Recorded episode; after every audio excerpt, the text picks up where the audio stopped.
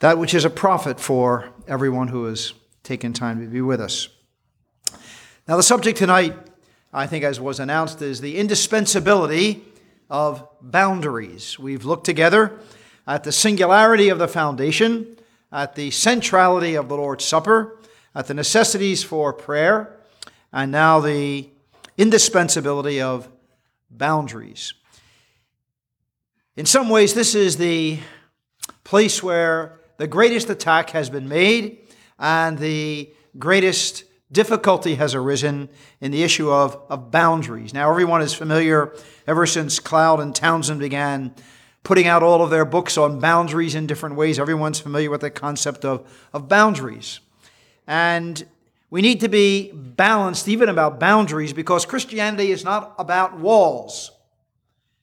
It's also about doors. It's about having bridges built that enable people to appreciate the truth of God and to come to know Christ as Savior. So, when we're speaking of boundaries and walls, we have to understand that they're, they're not solid brick walls that no one can ever penetrate, but rather they are places of protection that God has placed around different things in the assembly. Now, my task really is, is twofold. I have to convince you, first of all, that God places tremendous value upon boundaries. And then we'll look at some of the boundaries God has established in a local assembly. So we're going to go back to Genesis and chapter 1. We're going to be doing a very, very hurried, um, as someone else would have referred to it as a, an unholy haste through some of these early chapters, just to notice a few things and establish the principle of boundaries. Look at Genesis chapter 1, verse number 4. And the Lord and God saw the light that it was good, and God divided the light from the darkness. Look at verse 7.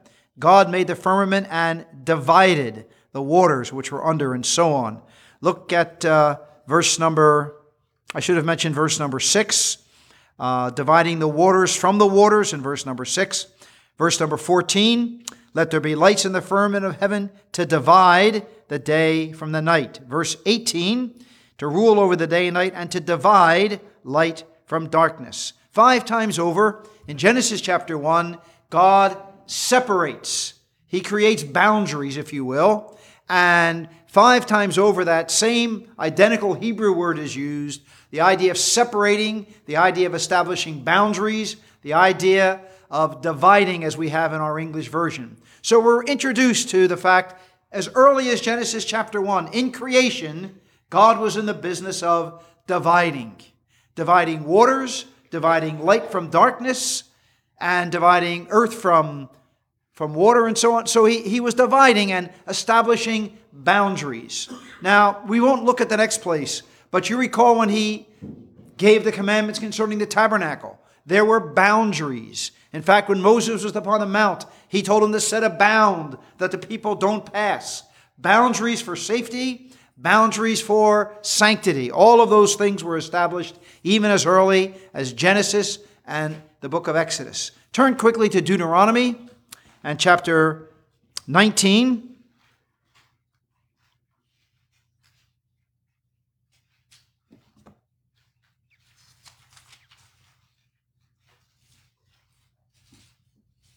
Look at verse 14.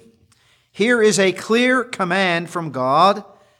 Uh, Deuteronomy 19 and 14. Thou shalt not remove thy neighbor's landmark, which they of old time have set in thine inheritance, which thou shalt inherit in the land the Lord thy God giveth thee to possess it. So the landmark was establishing the boundary of a person's land, his inheritance. And God gave a clear command not to remove it. Then you come to chapter number 27 of this same book.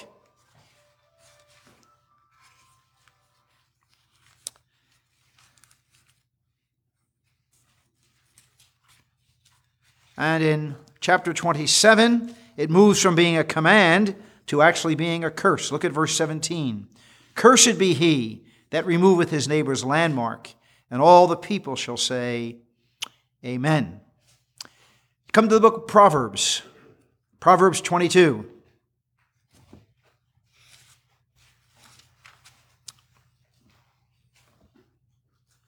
Here we have the counsel of Solomon.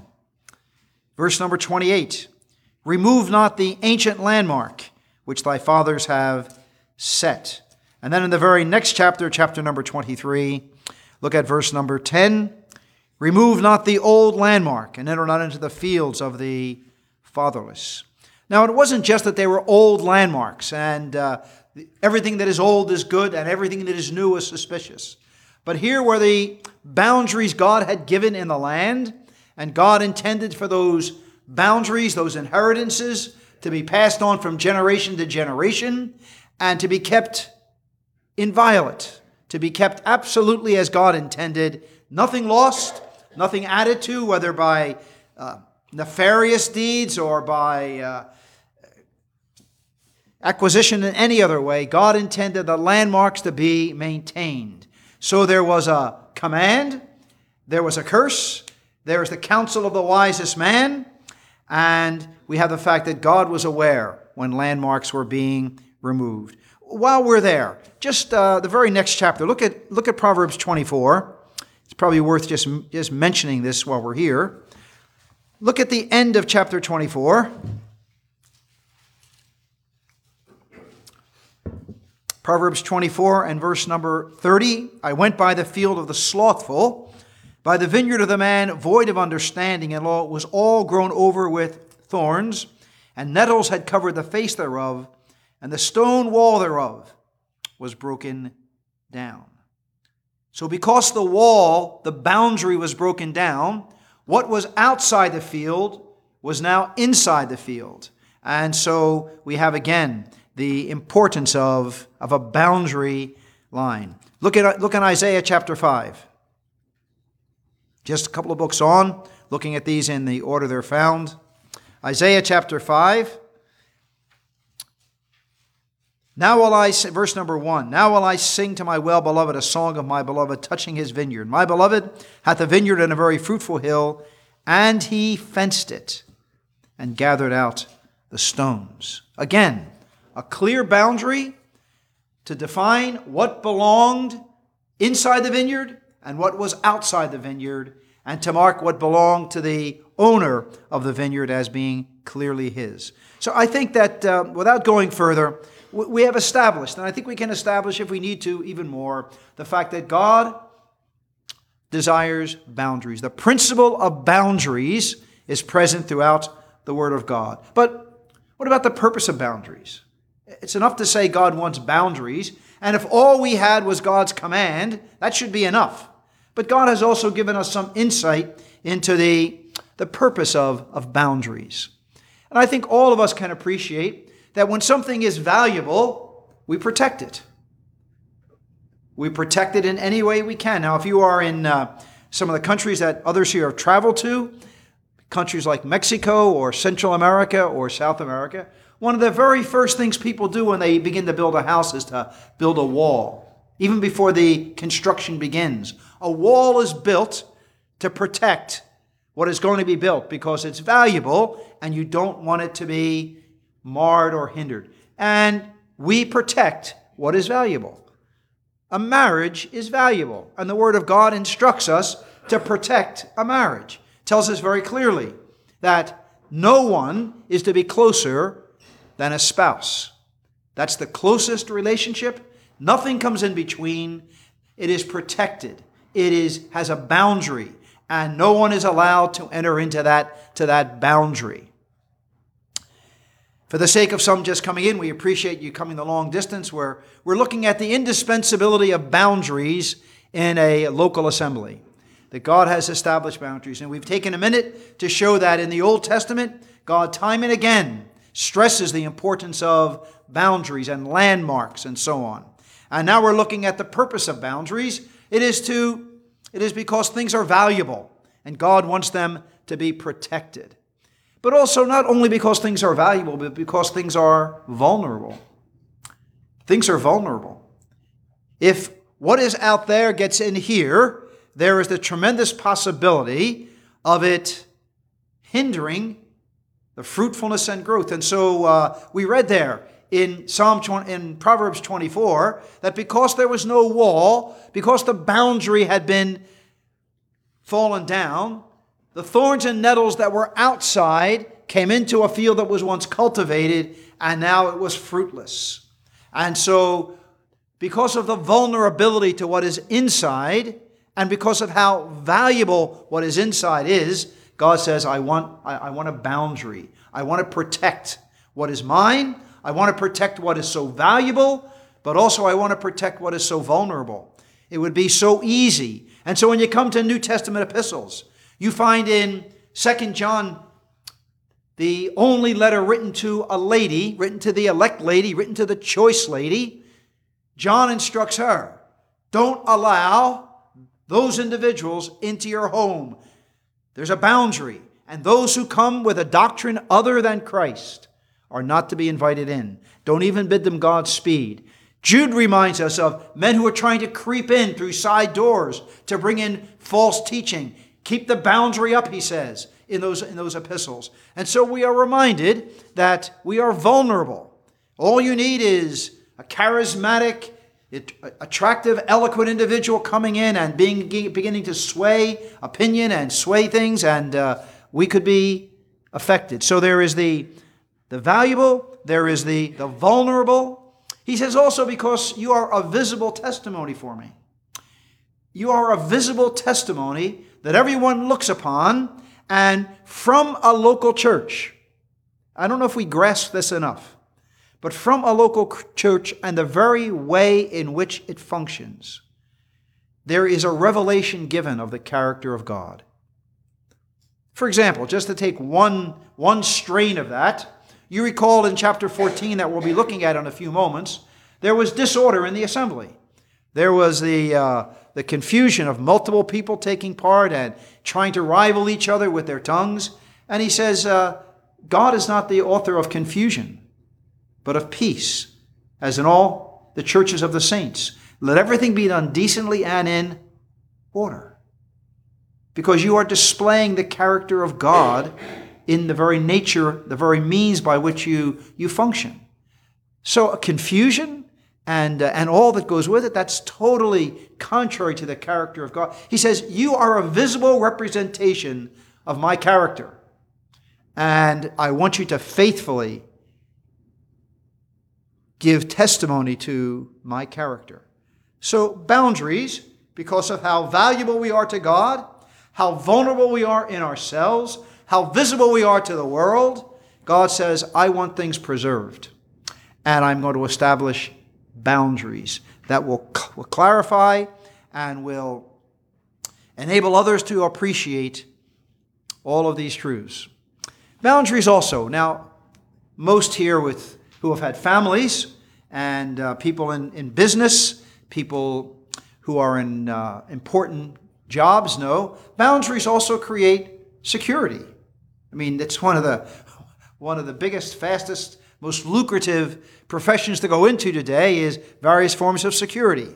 And universities spend millions of dollars to bring about security, to have boundaries where people can go, where they can't go, where passes are needed, where keys are needed, where swipes are needed. And uh, security is the result of boundaries. Boundaries also give stability to things.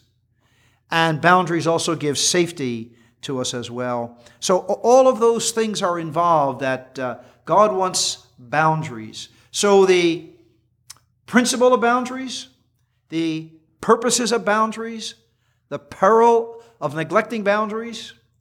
Now, each of us as individuals, while this is not a meeting for our individual lives, each of us instinctively have boundaries in our lives, whether we are aware of it or not. I mean, our life without boundaries is an absolutely chaotic, uh, maddening type of life. We all have boundaries boundaries to our homes who can come in, who can come out. But more importantly, more importantly, as believers, we have boundaries relative to number one, our hearts. The word that uh, Solomon uses in Proverbs chapter Proverbs 4, well-known verse, keep thy heart with all keeping, above all keeping, for out of it are the issues of life. That word issues is the same word that is used throughout the book of Joshua for the, uh, the borders of the land. In other words, the borders of my life, the boundaries of my life, are going to be determined by how well I keep my heart. But as well, not only is it a matter of, of my heart, he says, make sure, like the psalmist says, Whom have I in heaven but thee? And there is none upon earth that I desire beside thee. He says, make sure your horizons have a boundary. That the only thing you want in life is to please God. The only thing you want in life is to honor the Lord Jesus. So that every decision, every choice, every crossroads you come to, you bring it into the presence of God and will this please the Lord Jesus? Is this going to honor Him in my life?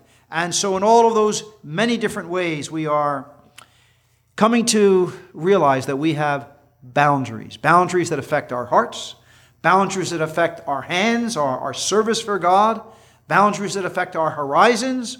All of that is vital in our own personal lives. But we're looking at boundaries in assembly life, and I'm just going to deal with three areas, and you may want to add one or two in your own meditation. But I want to deal with boundaries about the gathering, boundaries, boundaries between the genders, and boundaries in the use of gifts.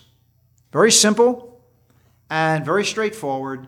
Nothing earth shattering or uh, a great revelation. These are things most surely believed amongst us, but we just need to reiterate them, underline them, and show their scriptural basis. Boundary around the assembly, around the gathering. Boundaries between the genders, and boundaries as to the employment of, of gift. Boundary as to the gathering is submission to lordship. Boundary relative to the genders is submission to leadership and boundaries relative to gift. And I'll have to explain this is really submission to love, as we'll see. So, just with those things before us, and we'll look at them quickly and just try to give some salient points for the meeting. As far as the boundary and the gathering, Three things the fellowship and its basis, the fellowship and its barriers, and the fellowship and the bread that we partake of. Now, we touched a bit on that the other night, so I, I, know some of these things will be repetitive, but not bad because not everyone was here every single night.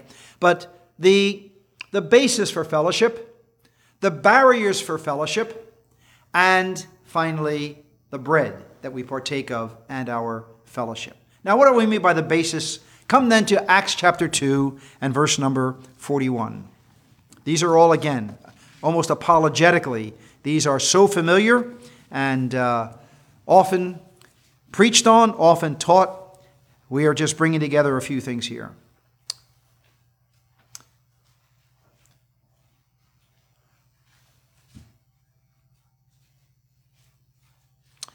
Look at verse 41. Then they that gladly received his word were baptized.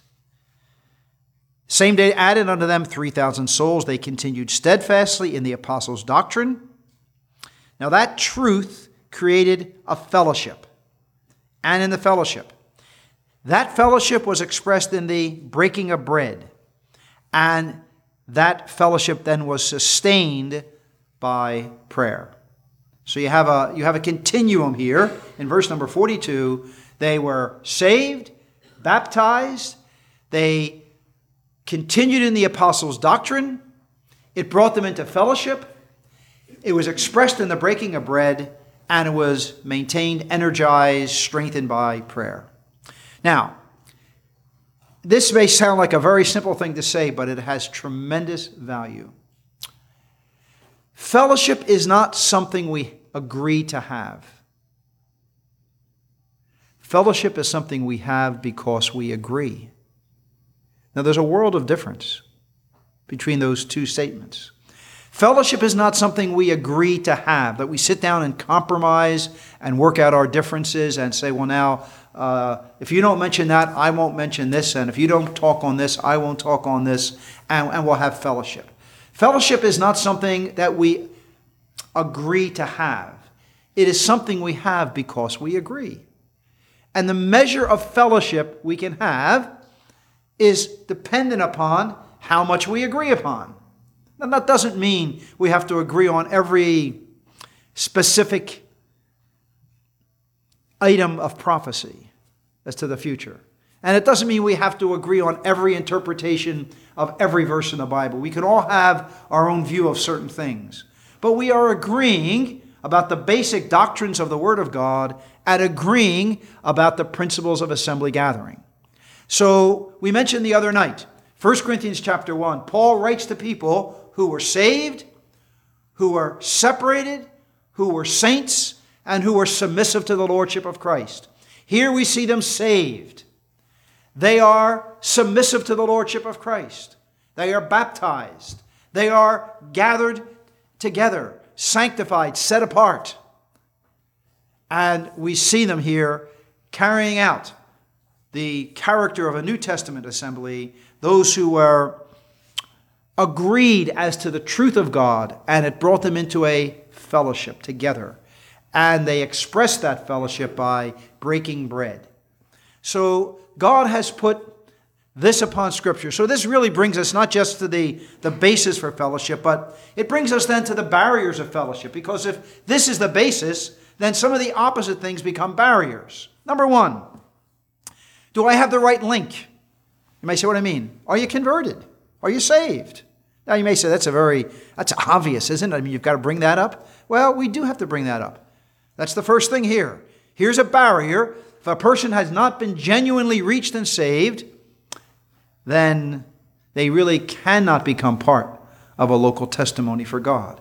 So they have to have the right link. Number two, how about their life? Is their life clean? Remember that the assembly, in its character, is revealing to the onlooking world something of the character of God. If the people out there wanted to know what God was like and came in and viewed us, what impression would they get? He sounds very sanctimonious here, but uh, you should see him at work. You should see the jokes he tells and the language he uses and some of the things he does. Now, what about the life? Is the life clean? Now, that doesn't mean sinlessness. And it doesn't mean that somehow perfection has been attained. But it just means that I am seeking to live my life. I am submitting it to the claims of the Lordship of Christ and obeying His word wherever it cuts across my path. Lordship implies obedience. Remember that was the um, that was the complaint of Pharaoh when Moses went in and said, "Thus saith the Lord God of the Hebrews, let my people go." Pharaoh said, "Who is the Lord that I should obey him?" Who is the Lord that I should obey him. Lordship implies, and really not only implies, lordship requires obedience and submission. So some might say, uh, I'm saved, but I'm not baptized. I really don't want to be baptized. Well, submission to lordship means obedience. So it's not that baptism is a, a door to the assembly or baptism is on the checklist so you can get into the assembly. Baptism is linked with salvation, it's linked with obedience to the lordship of Christ. And so we're looking for that. We're looking for steps of, of obedience, steps of bowing to lordship claims in an individual's life and looking for that. So saved, baptized, a clean life. But it's not just enough to be saved, to have the right life. I'm sorry, to have the right link, to have the right kind of life. But he makes it very clear that the fellowship was the result of not just of life, saved, but of light the apostles' doctrine. They agreed about truth. Now, that does not mean, again, that someone who is asking for assembly fellowship has to be able to answer all the hard questions the brethren place before them. But there should be an appreciation for what an assembly is, the distinctiveness of it, and what it stands for, and why it exists, and to whom we're gathered. So there, there should be some appreciation relative to New Testament assembly teaching. So if they don't have the right link with Christ, if they don't have the right kind of life, if they have no light about what an assembly is all about, then those are barriers. But if they have those things and they show that right kind of submissive spirit, then the, the boundary that is around the gathering, the, the, the door is opened and the individual is welcomed in to be part of an assembly fellowship. The basis for fellowship, the barriers to fellowship, but then we spoke about the bread and the fellowship. And we mentioned the other night, 1 Corinthians chapter 10. The bread which we break, is it not our communion in the body of Christ? For we, being many, are one bread, one body, for we are all partakers of that one bread. So he's saying that really the bread is symbolic of two things that the loaf of bread from which we take, we are confessing, we are professing or confessing that that body was given for us. That body was given for me. We are identifying with the Lord Jesus in his death. Now, for us sitting in 21st century Western world, it's not a very, not a very dangerous thing to do. But in first century Corinth, first century Roman world, first century pagan society, it could be a very dangerous thing. Because you are once a year supposed to take your pinch of incense and offer it to Caesar and say, Caesar is Lord. But instead of taking a pinch of incense and saying, Caesar is Lord, if you were taking that loaf and recognizing He is my Lord,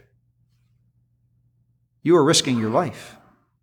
You would risk your life to be identified with the Lord Jesus in that simple way. That's what they were doing. But he says, along with identifying yourself with Christ, you're doing something else. He says, you are identifying yourself with everyone else who partakes of that bread. He says, We, being many, are one bread, one body. We are all partakers of that one loaf.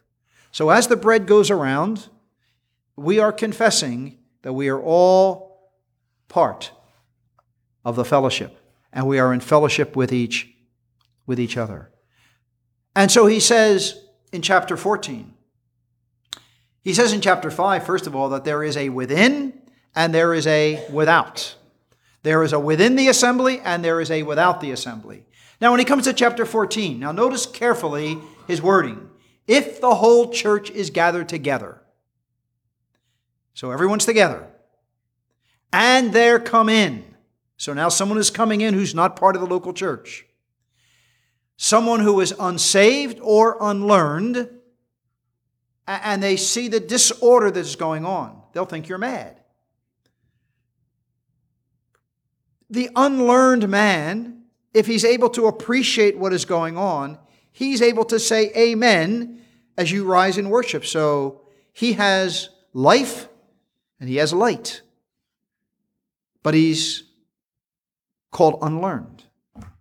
You come down the chapter, and he says, uh, If all prophesy and all are edified, he that occupies the room of the unlearned will fall down and acknowledge that God is in you of a truth.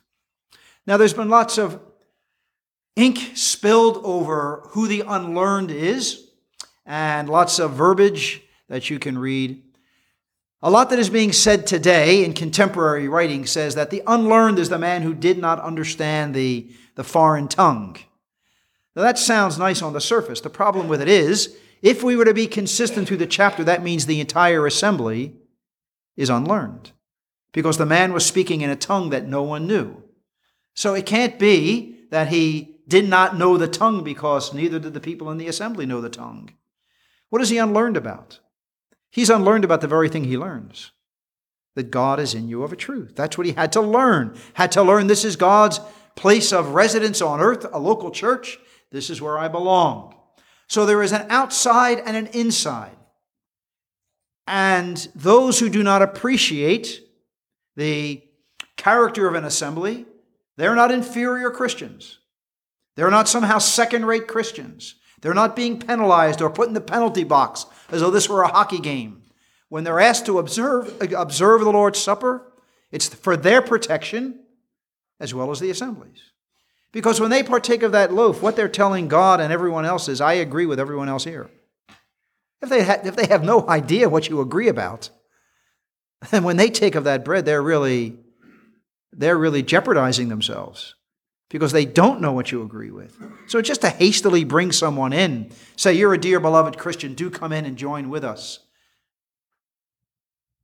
is exposing that person to the potential of lying as he partakes of that loaf.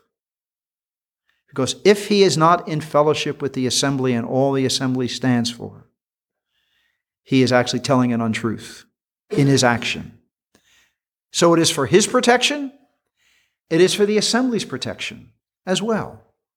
Not being judgmental, not being critical, not acting in a superior way.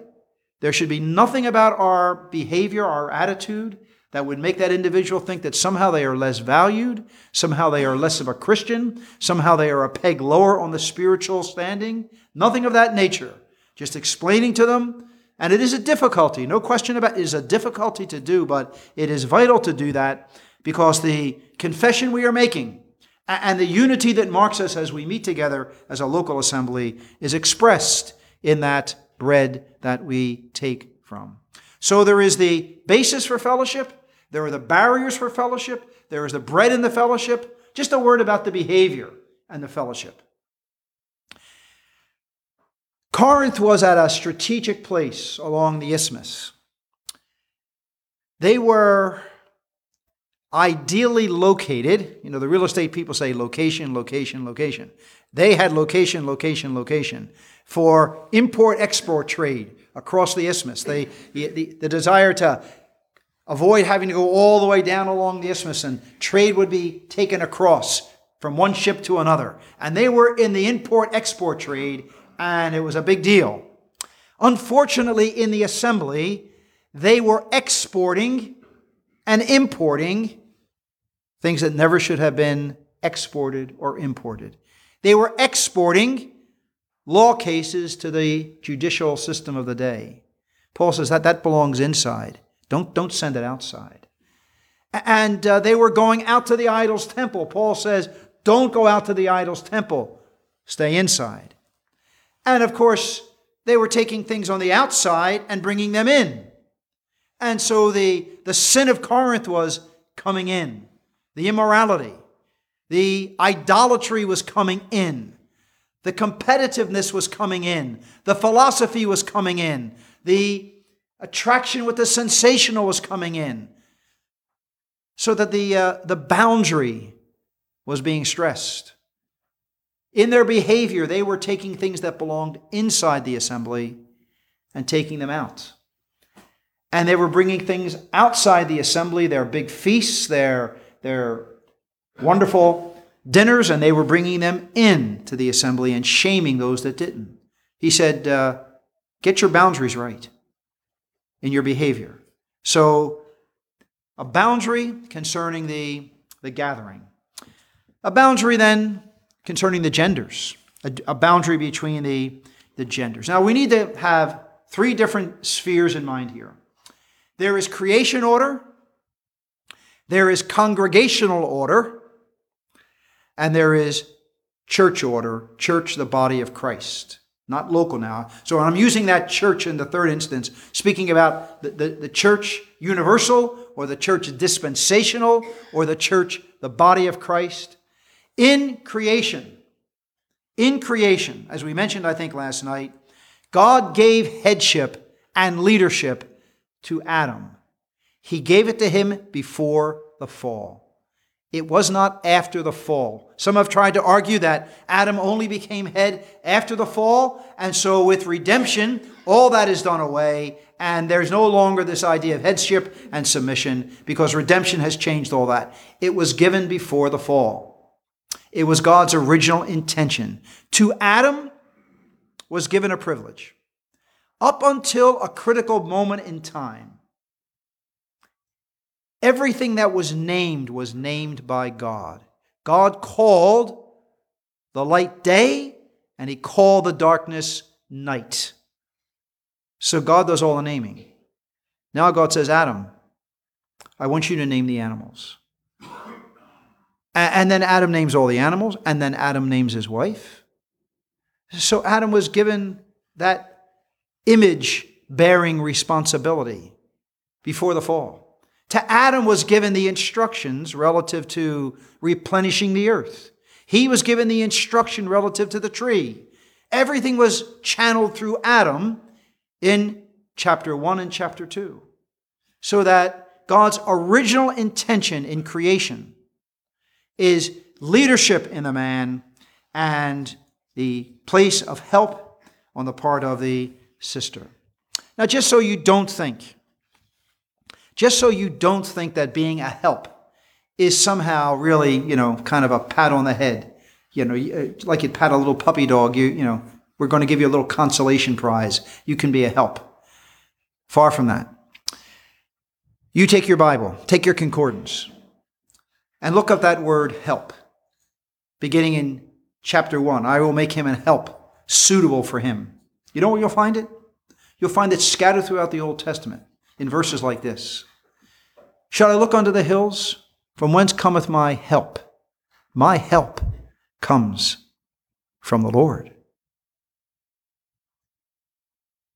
Multiple, multiple times, God refers to himself as a help to the nation of Israel. Subsidiary role, secondary place, inferiority. God took that place with the nation. God viewed himself as a help to the nation of Israel. So that God brought woman along to enable man to carry out his leadership and to be everything God intended him to be. She has a separate spiritual life, just as valuable as a man's. She has just as much value before the eye of God. She just has a different role. Different roles within the hierarchy of God's plan for, for planet Earth. So in creation order, there is this unique distinction in roles of leadership and of being a help. Now, congregationally, congregationally, God says, 1 Timothy chapter 2, 1 Corinthians chapter 11, 1 Corinthians chapter 14, I want that order to be maintained, if nowhere else in the world. I want that order to be maintained in local congregations of believers. So, I don't know if we should read all of these scriptures or, or look at them all, but uh, in 1 Corinthians chapter 11, the sister is enjoined there for her place with her long hair and with her head covering and with her silence. 1 Corinthians 14, with her silence again. And 1 Timothy chapter 2, her silence, her submission, her attire, all of that is brought before us. I should maybe mention, just for the sake of clarity, some have a question because they read in 1 Corinthians chapter 11 that a woman, if she's going to pray or prophesy, needs to have her head covered. And they'll say, you will see right there, it says she was praying and prophesying. The only problem was she was doing it without her head covered. How does that square then with chapter 14, 2 Timothy, chapter 1 Timothy chapter 2, where Paul says she's not to speak, she's not to pray, she's not to ask questions? How, does, how do those two things?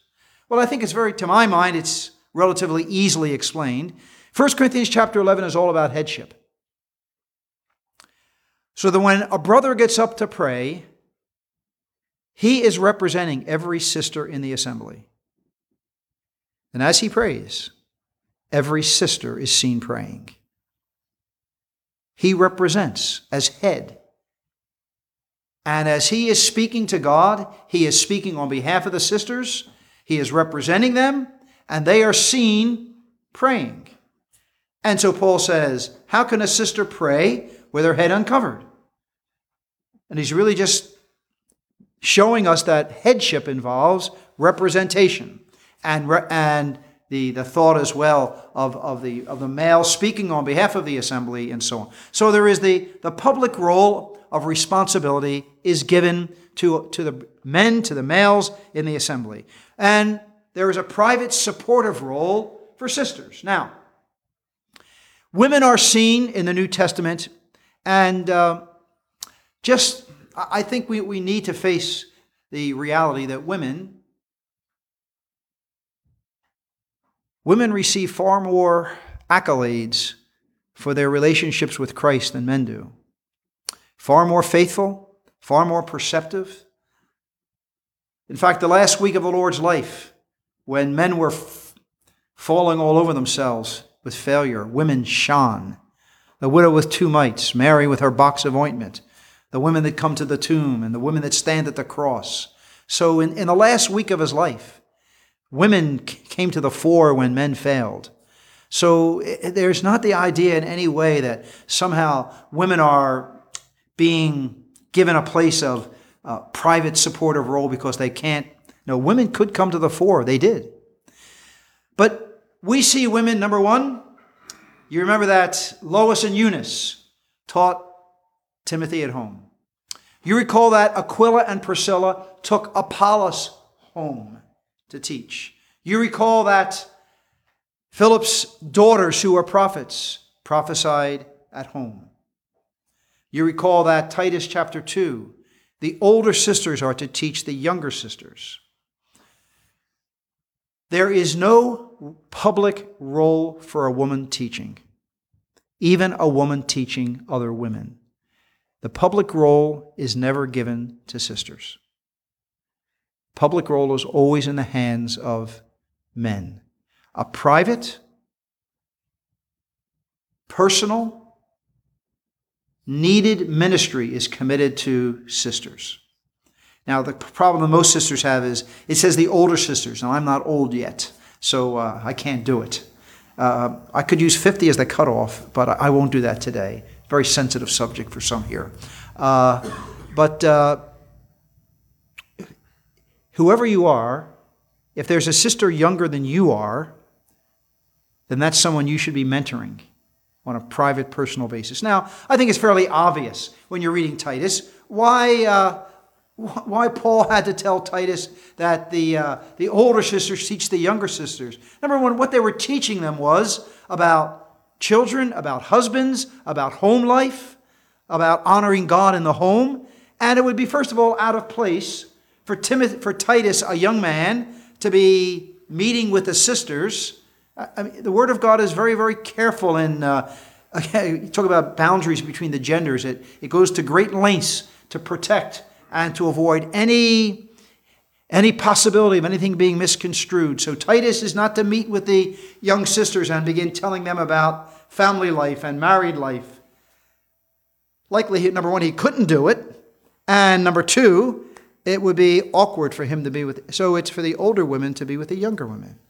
And it is a very private, a personal type of approach that is mentioned in Titus and is enjoined to our sisters. Not a public role of preaching, not having, not having a, a conference for women, not having a large gathering for women and uh, preaching away. If nothing else, you've set up a venue for teaching outside of the sphere of the control of the oversight. May seem like a small thing, but it has the potential. Even if good people start it, it has the potential for being taken in a different direction by another group. So, very, very careful, the Word of God would remind us. Our sisters do preach, they preach silently. With their heads covered, with their submissive attitude, they are preaching. We mentioned that last night. We mentioned it the night before, I think, that it is proclaiming to angels, proclaiming to others their willingness, their intelligent submission, and their place. And they are telling, proclaiming the coming headship of Christ over the entire globe. That's a message worth preaching. That's a message worth giving utterance to by your heads being covered. That we are recognizing that a day is coming when Christ as head will rule over all and be over all. So there is the silence, yet silence which is eloquent and silence which preaches. So the creation order, congregational order, but then con- confusion occurs because people come to verses like Galatians chapter 3 at the end, where there is neither bond nor free, male nor female, Scythian or so, and they'll say, well, you see, Redemption has done away with all the distinctions. You're making distinctions between, you're, you're putting boundaries between the genders, and Galatians says there are none.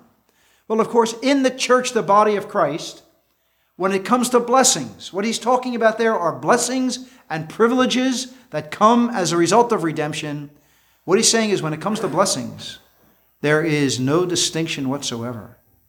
Every believer, every believer enjoys the very same blessings as a result of what Christ has done. Put another way, every believer positionally is absolutely equal. Our position in Christ, nothing to do with gender, nothing to do with nationality, nothing even to do with my measure of spirituality. They are blessings brought to me on the basis of all that Christ has done. And the only thing I am called upon to do is to enjoy them, to appropriate them, to appreciate them. But male and female, no distinction when it comes to our blessings in the body of Christ. We have the same blessings together. Let me quickly come not only to boundaries around the gathering, boundaries between the genders, but boundaries around gift. Now, maybe it would be good here to read one or two verses. Look at chapter 14 of 1 Corinthians.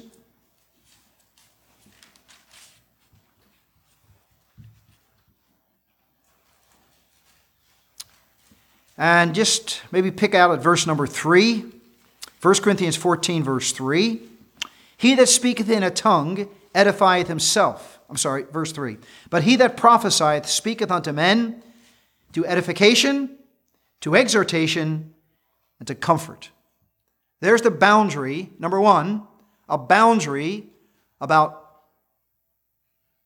what I am doing when I am opening the Word of God. I am either edifying, exhorting, or comforting. There is no place for entertainment. Now, there's nothing wrong with the, the occasional story to break the, the, uh, the strain of a meeting or to break the intensity of a meeting, but we're not here to entertain. We're here to either exhort, edify, or comfort. Look down the chapter still further. So that's one boundary that we have to be very conscious of the purpose of, of getting up and the purpose of, of gift. Look at verse number, pick these out. Look at verse number 12. Even so, for as much as ye are zealous of spiritual gifts, seek that ye may excel to the edifying, again, of the church. Again, the, the emphasis there upon edification. Verse 16 Thou shalt thou shalt bless with the Spirit. How shall he that say Amen? How shall he that occupieth the room of the unlearned say Amen at thy giving of thanks, seeing he understands not what thou sayest? Very simple thing. Now I know this is talking about a tongue, but make sure when you speak, you're audible and understandable. Don't mumble. Make sure you're aud- you are representing the assembly in whatever sphere, whether it's teaching, whether it's preaching, whether it's praying, whether it's worshiping, make sure that others can follow and intelligently say, Amen, at thy giving of thanks. Look down at uh, verse number 27 If any man speak in a tongue, let it be by two or the most by three, that by in course. Let one interpret. If there are no interpreter, let him keep silence in the church. Let him speak to himself and to God. Let the prophet speak, two or three. Let the other judge. And if, if anything be revealed to another that sitteth by, let the first hold his peace. All may prophesy one by one. All may learn. All may be comforted. And the spirits of the prophets are subject to the prophets. So not only edification, but consideration. It's not all about me having to get up every single Sunday and have my say and preach. This is not a one man ministry. This is not one man who dominates. We're reminded here consideration for others, making room for others, appreciating the gift of others. All of that is involved here. Just a word for the sake of young Christians, young men, about identifying your gift. Now, I know that's not what we have here, but I just want to just use this as a, a moment just to give a little bit of help here. Identifying my gift. How will I know? Okay, my, my, our, our gifts are circumscribed. They are always for the benefit of others. We mentioned, we read that there. edifying of others. Gift is always for others. Now that's helpful to grasp because it does away with a lot of the charismatic confusion. That unless you've spoken with tongues and had that blessing, you're really not filled with the Spirit. Or, or unless you've done miracles, you're, you're really not enjoying Christian. A gift is never given to me for myself. A gift is never given to me for confirmation. A gift is never given to me as assurance. A gift is never given to me to go through an experience. Every gift that we are given is to minister to others. 1 Peter chapter 4, ministering the same one to another as good stewards of the manifold grace of God, ministering to each other. So gifts are always for others. That's the first thing. Second thing is this to sweat out what is my gift is to go at things the wrong way. Listen to what the Lord Jesus Christ does. I only have two minutes, quickly here. Listen to what the Lord Jesus Christ, He's calling men, and He says to a group of fishermen, Follow me, and I will make you. Did you get the order? You follow. I'll take care of the making. So, just advice to some of the young men and young women here. If you would like to know what God has in store for your life, how you can be useful for Him, you begin by following Christ. You begin by following Him, and He will make you what He wants you to be. He'll do it, His promise. He's the exalted head who pours out upon His body gifts and He will shape you through experiences. Now, that does not mean that we swim along like helpless individuals and just wait for things to happen. There does need to be, on our part, an awareness of need, an availability to meet that need, an activity in that need, a, a, a, uh, an approachability as individuals try to encourage us as to whether we ought to be doing this or not. But Finding my gift is secondary to following Christ. That's the key thing.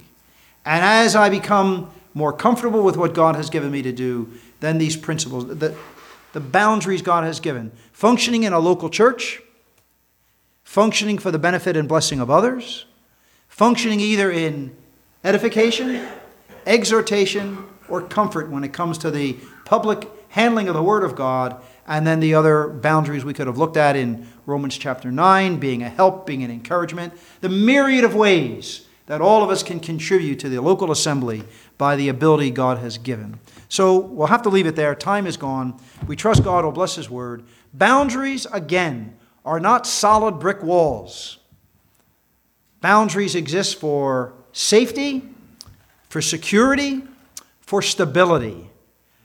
But in those walls, there are also doors, bridges, to reach out to a, needy world, to display the character of God, to protect what is valuable, to preserve what is vulnerable, to maintain visibility that is in keeping with all that God is, that He might be glorified by our assembly. We'll speak to God in prayer.